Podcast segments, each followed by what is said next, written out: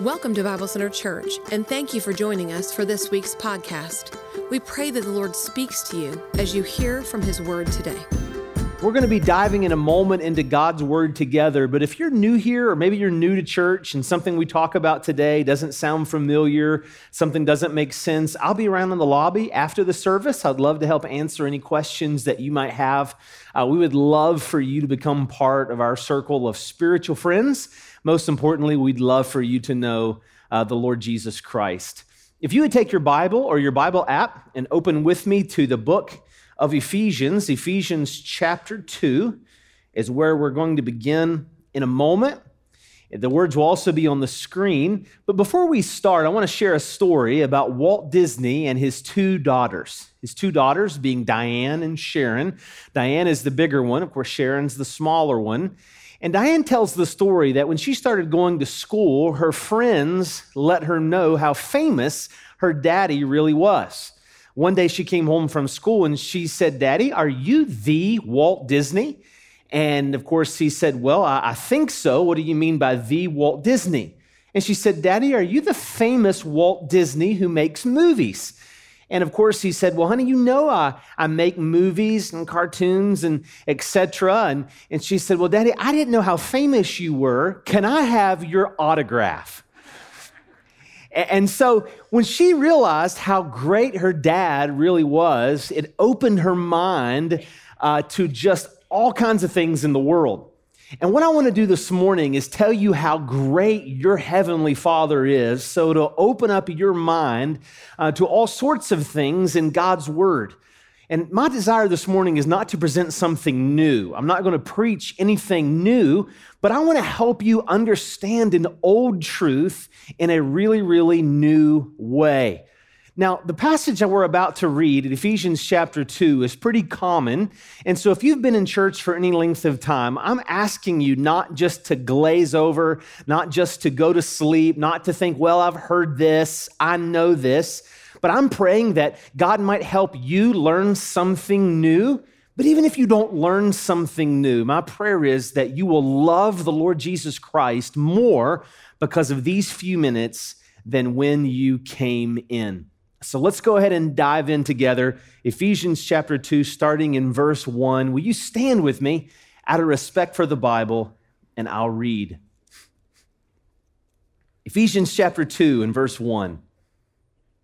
As for you, you were dead in your trespass, transgressions and sins, in which you used to live when you followed the ways of this world and the ruler of the kingdom of the air, the Spirit who is now at work in those who are disobedient. All of us also lived among them at one time, gratifying the cravings of our flesh and following its desires and thoughts. Like the rest, we were by nature deserving of wrath.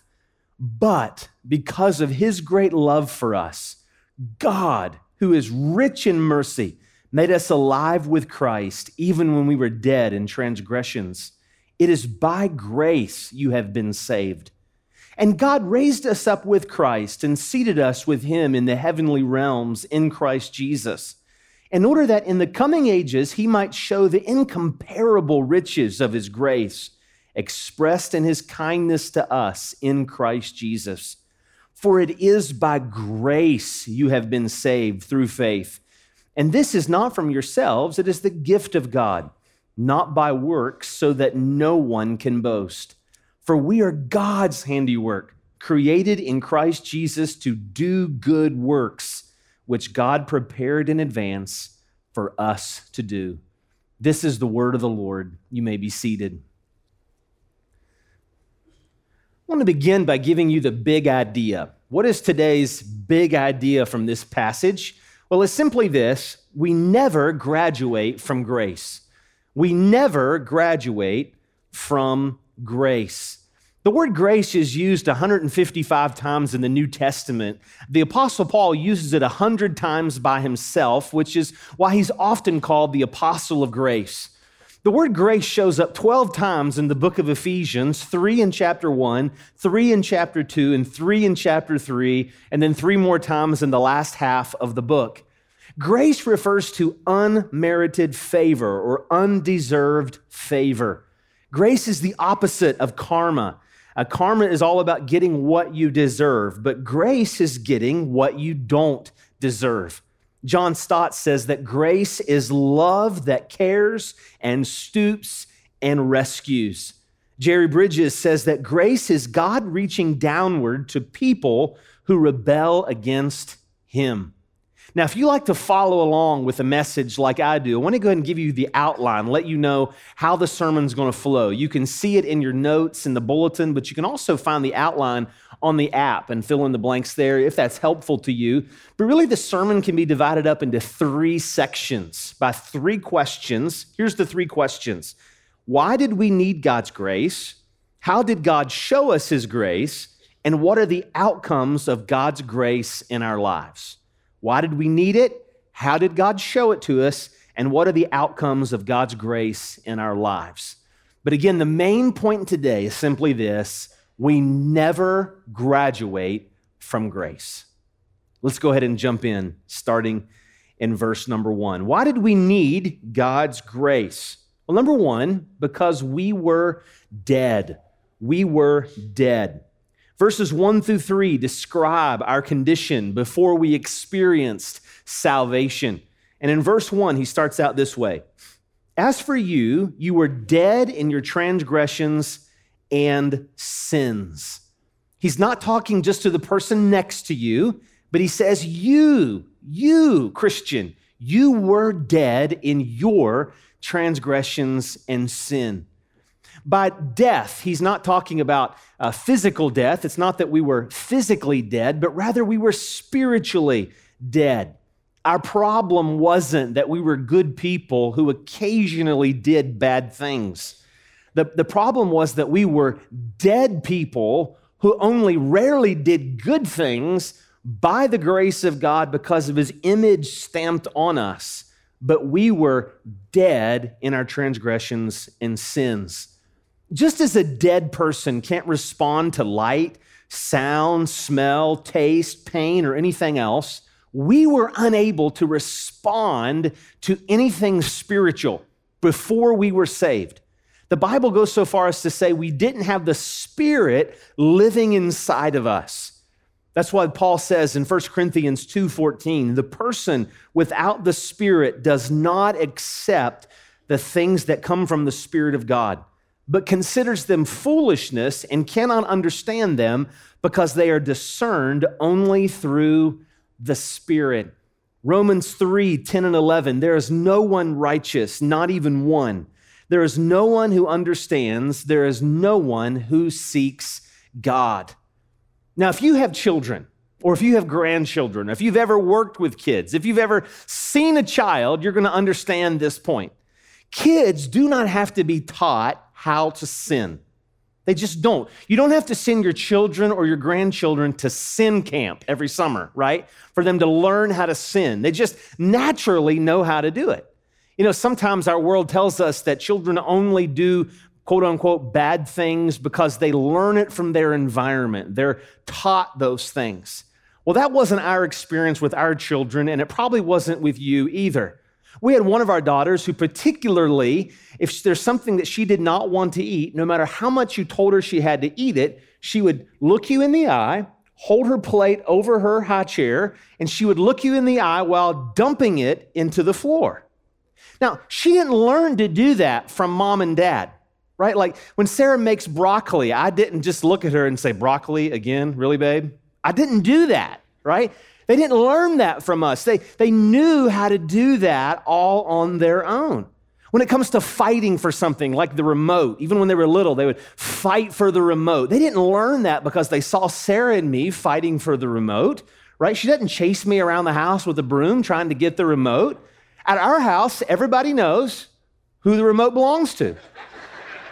It belongs to my wife. That's who it belongs to.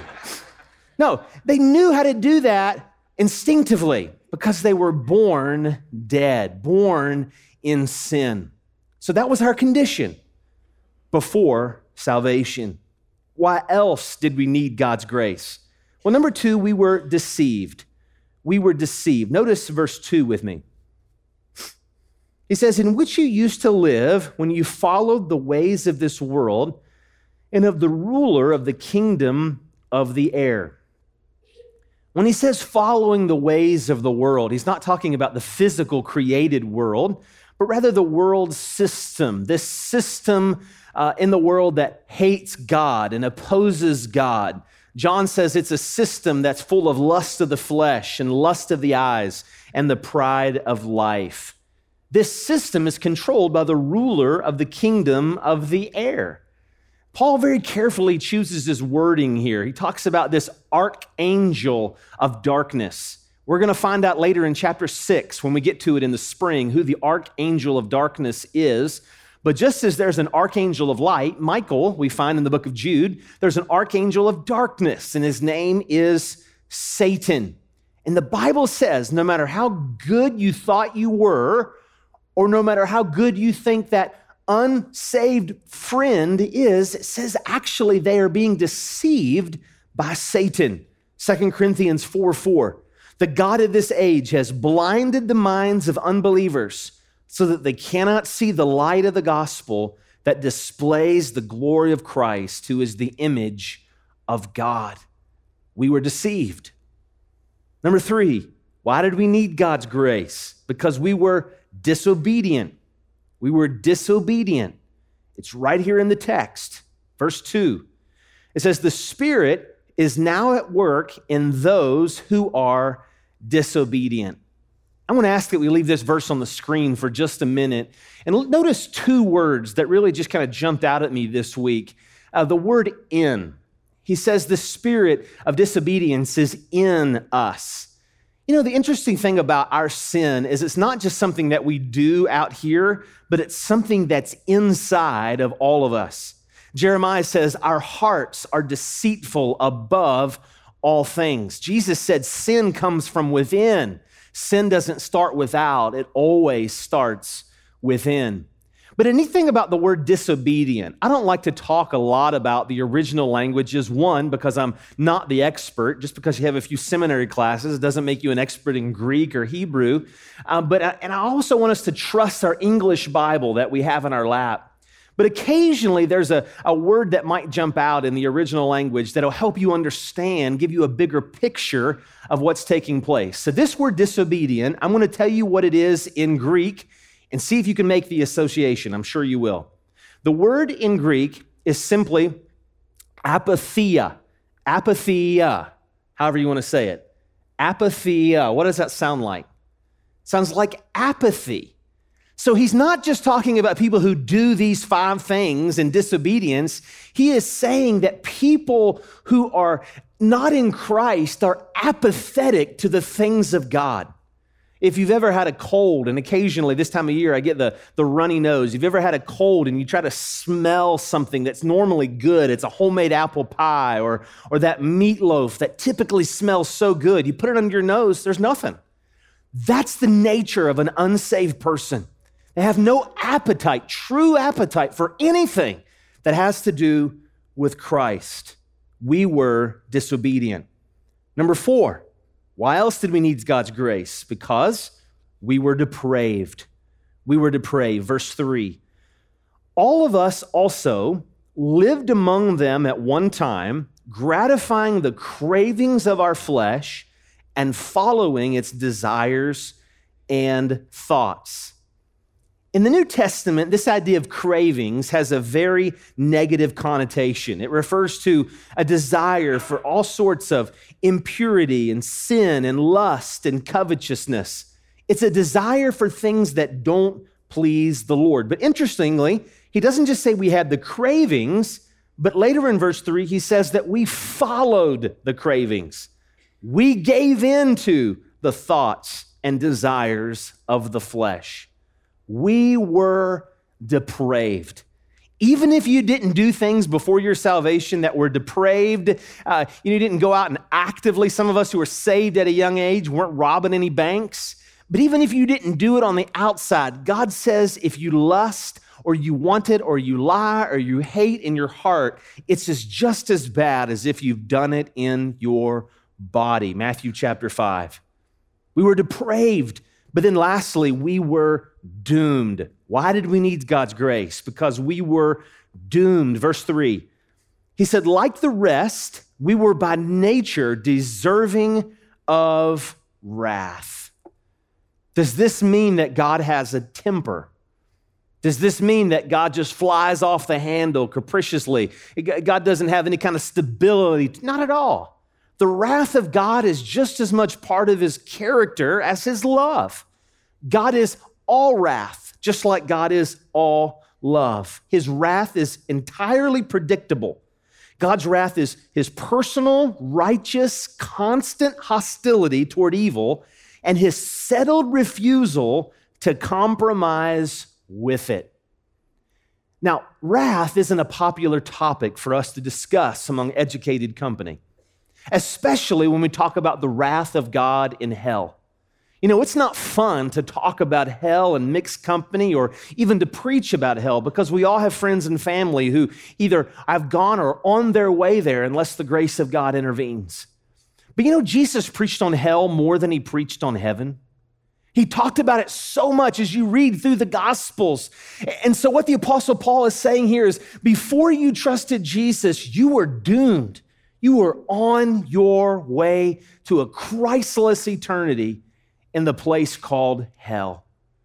You say, well, Pastor Matt, what about the people who aren't that bad? I mean, you've described a pretty grim condition, but maybe you know somebody who's not a believer and they're nicer than some of the Christians you know. I won't ask for the raise of hands, but I know a few unbelievers who are nicer than some Christians that I know, right? Well, you know, even on your nicest day, the Bible says that our righteousness is as filthy rags. So it doesn't matter how good you are, how much work you do for the community. I like to describe an unsaved person's good works like this. Their works are no doubt good as far as common grace is concerned. It's good. But it's kind of like two members of ISIS just about to blow up a hospital and right before they push the button, one member of ISIS shares his lunch with another member of ISIS. All right, that's a nice work. It is good to share your lunch. But good works can never outweigh the evil that's in his heart. And your good works can never outweigh the evil of just one sin that you have committed in the eyes of a holy God. The Bible says, Be holy, for I am holy. You say, Pastor Matt, the way you preach it sounds like nobody can measure up. You sound like there's nobody who can get to heaven through good works. That's exactly what the Bible teaches. Every one of us, me included, fall into the description of Ephesians 2 1 through 3. Every one of us. And maybe you're sitting here today as a Christian and you're like, man, why does he got to be talking about that? I mean, come on. Maybe you brought somebody with you today and you're like, man, if I'd have known he was going to start a sermon like this, I never would have bought my buddy from work. Here's why we got to understand this because we'll never understand the depth of the love of Jesus until we understand the depth of our sin. It's kind of like going to the doctor. If the doctor says, hey, I've got some medicine for you, if you don't think you're sick, you're like, what's the big deal? I'm good. I don't need any medicine. But if you know you're going to die unless you take the medicine, all of a sudden that doctor becomes compassionate and he or she becomes your friend.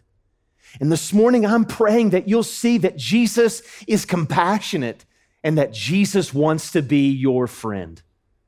We needed the grace of God in our lives, and we never graduate from grace. How does God show us His grace? If we know we need it, how does He show it? Well, Paul tells us how He's going to show it. In verse 4, how did God show us His grace? Number one, by giving us His love. By giving us His love. Notice verse 4.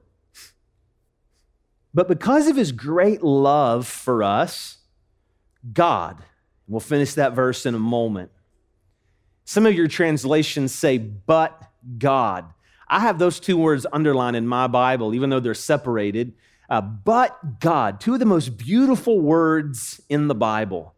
Whenever the Apostle Paul wanted to make a point, he got you guilty. You see yourself as needy. He would say, but God. What did God do? his great, he gave us his great love. This is not a love that just likes us, but it's a love that seeks the highest good in the one loved. Because of God's grace, he gave us unmerited, undeserved love. Number two, he gave us unmerited, undeserved mercy. He gave us mercy. Verse 4, it says, But because of his great love for us, God, who is rich in mercy. This isn't just a judicial word that God let us off the hook. God decided to ignore our sin, but it's deeper than that. God had compassion, He had kindness, He had empathy, He had sensitivity, He even had pity for your sin and for mine. Justice is getting what we deserve. Mercy is not getting what we deserve. And grace is getting what we don't deserve. And in God's grace, He gave us unmerited, undeserved mercy. What else did God, how else did God show us His grace? Number three, by giving us new life. By giving us new life. This is in verses five and six. Notice what He says God made us alive with Christ even when we were dead in transgressions. It is by grace you have been saved. And God raised us up with Christ and seated us with him in the heavenly realms in Christ Jesus. Now, this is extra credit, but I want to make sure that we really stop here for a moment and highlight these three things. Verses 1 through 10 is all one sentence in the original. The Apostle Paul loved run on sentences. You English teachers would, couldn't, wouldn't, have, wouldn't, wouldn't have appreciated him as a student. I remember in college and seminary, we had to diagram some of the sentences of Ephesians, and they just go on forever, you know, page after page after page. But if it helps, I want to let you know that in this, these 10 verses, there's only three main verbs, and they all fall in verses five and six. So the subject of the sentence is in verse four. It's God. God's doing all the action. And everything else modifies these three verbs. What are they? One, God raised us up, or God gave us new life, made us alive. He raised us up, and He seated us with Christ in heavenly places. If you write in your Bible, or if you like to take notes, I want to give you a, some, a word to write beside each one of these. Beside the word made us alive, write the word resurrection. Resurrection. What Paul is saying is that when Jesus rose from the grave, we shared in all of his benefits. So he's pointing back to the resurrection of Jesus and saying, What happened to Jesus physically happened to us spiritually the moment we put our faith in Christ. So, resurrection.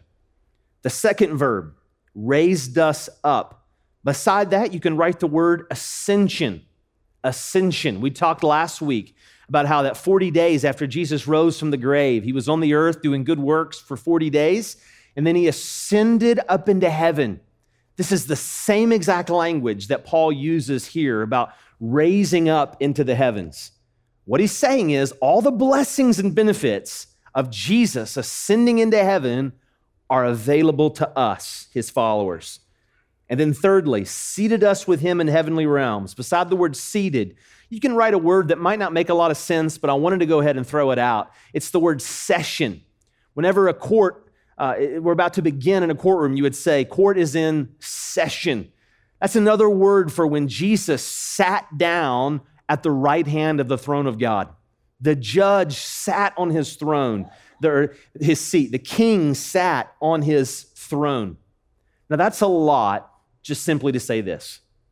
What Paul is not doing is getting spooky. Paul isn't saying that somehow you're here, but somehow you're really in heaven.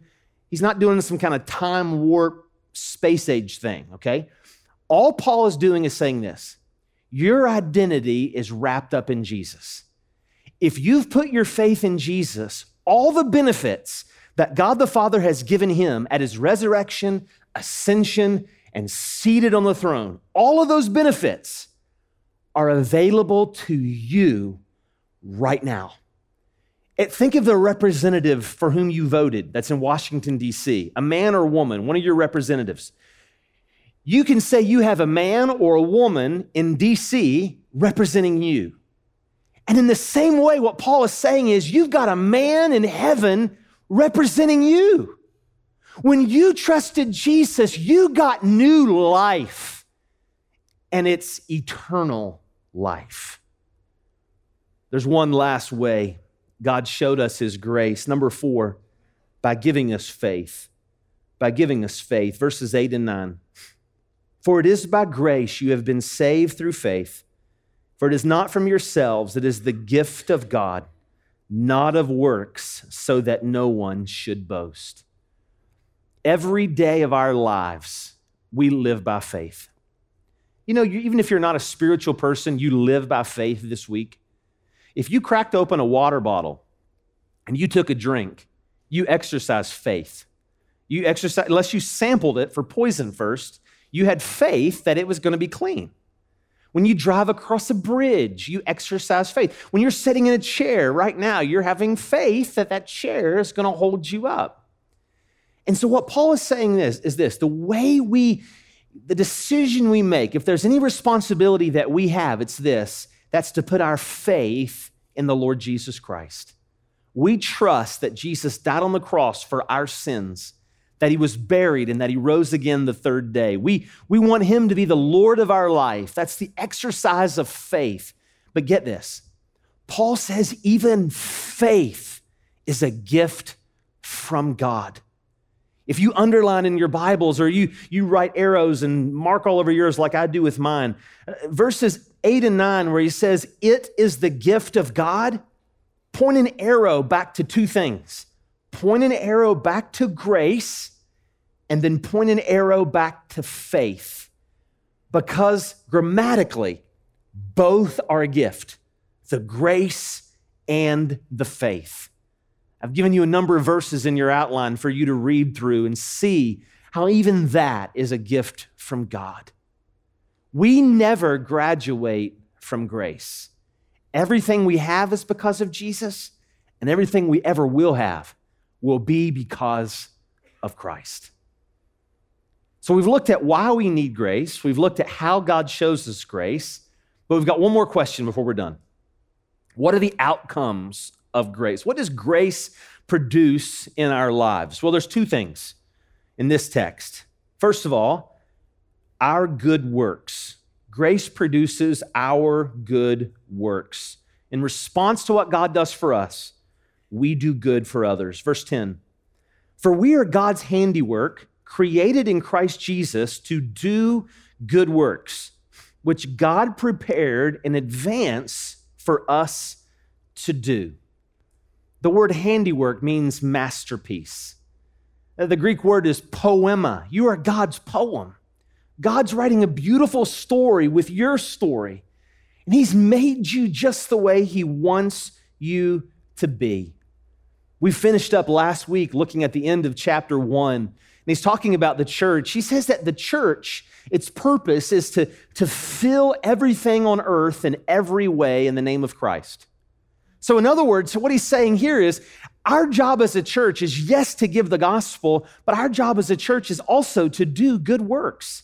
This is why we want to fill every sphere of society with good works. This is why we do the Maker Center. This is why we do the foster closet. Uh, this is why we're, we have a director of city ministries. This is why we want to serve with children and do children's ministries like we do. This is why we've got big dreams for the next 25 years together because we believe that God is calling us as a church to fill, to fill every sphere, nook, and cranny of the Kanawha Valley with good works. That's our calling. But the neat thing about the good works, it's not like we're just sitting back trying to like make some up. But he says here the very last words of verse 10. He says he prepared those good works in advance. I'll ask it this way. How many of you were at the Easter egg hunt this past spring? Anybody at the Easter egg hunt? A lot of you were there. We had like 200,000 Easter eggs. It was a lot. It might not have been 200,000, but it felt like that. And, and so I thought an Easter egg hunt was whenever you hide the eggs. But, but thankfully, to the generosity of Chick fil A and, and some others, we were able to have so many eggs, there were no place to hide them all. And so, our workers, if some of you were out there, you were just kind of basically just like throwing eggs out on the ground, right? And then the kids all lined up behind like the police tape in this picture. And, and every age group, Jane would say, go, and they would take off running. Now, they already knew where the eggs were. It wasn't like they had to really find them, they were just there, right? So the eggs had been prepared in advance for them. Let me tell you what I didn't see much of. I didn't see very many kids just kind of moseying out and picking up an egg whenever they wanted. There was a couple of the small ones that did, but you know what I mostly saw? I saw like brass knuckles and nunchucks and elbows flying, and people were like diving on the eggs trying to get to them before somebody else did. There was this sense of anticipation. In Ephesians chapter 2, God is giving us a sense of anticipation. He's saying, Church, wake up. There's good works that God has prepared for you before the foundation of the world.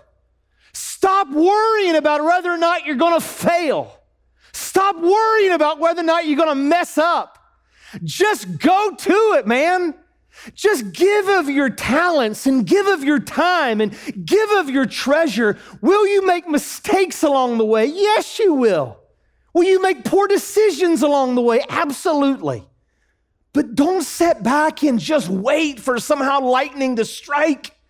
The good works are already out there. Whatever God's prompted your heart to do this week, go do it. Go do it. Because He says that's why He created you. Lastly, I save this for last, even though it's out of order, it's my favorite. Why? What are the outcomes of the grace of God? Lastly, number two, the eternal glory of Jesus in the church. The eternal glory of Jesus in the church. Why would God save a group of people like us? We know who we are.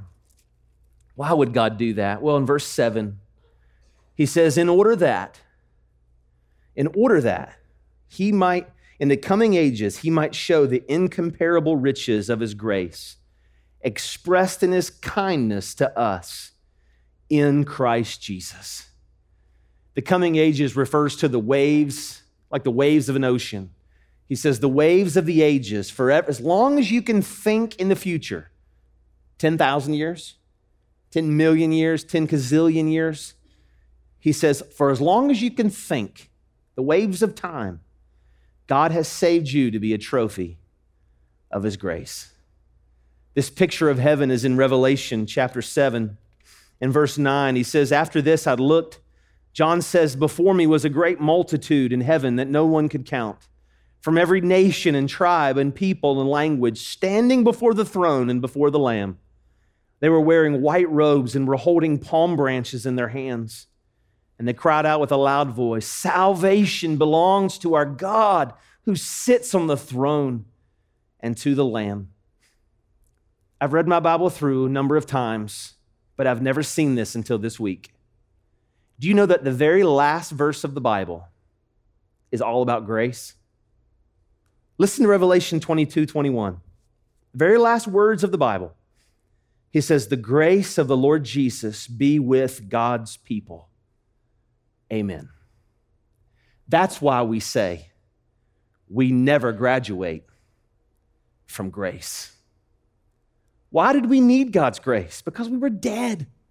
We were deceived. We were disobedient. We were depraved. We were doomed. But how did God show us His grace? By giving us love and mercy and new life and faith. What are the outcomes of God's grace? Our good works and the eternal glory of Christ in the church. Once again, thank you for joining us this week. We look forward to serving you in next week's podcast, along with our weekend services every Sunday morning at 9 and 11 a.m.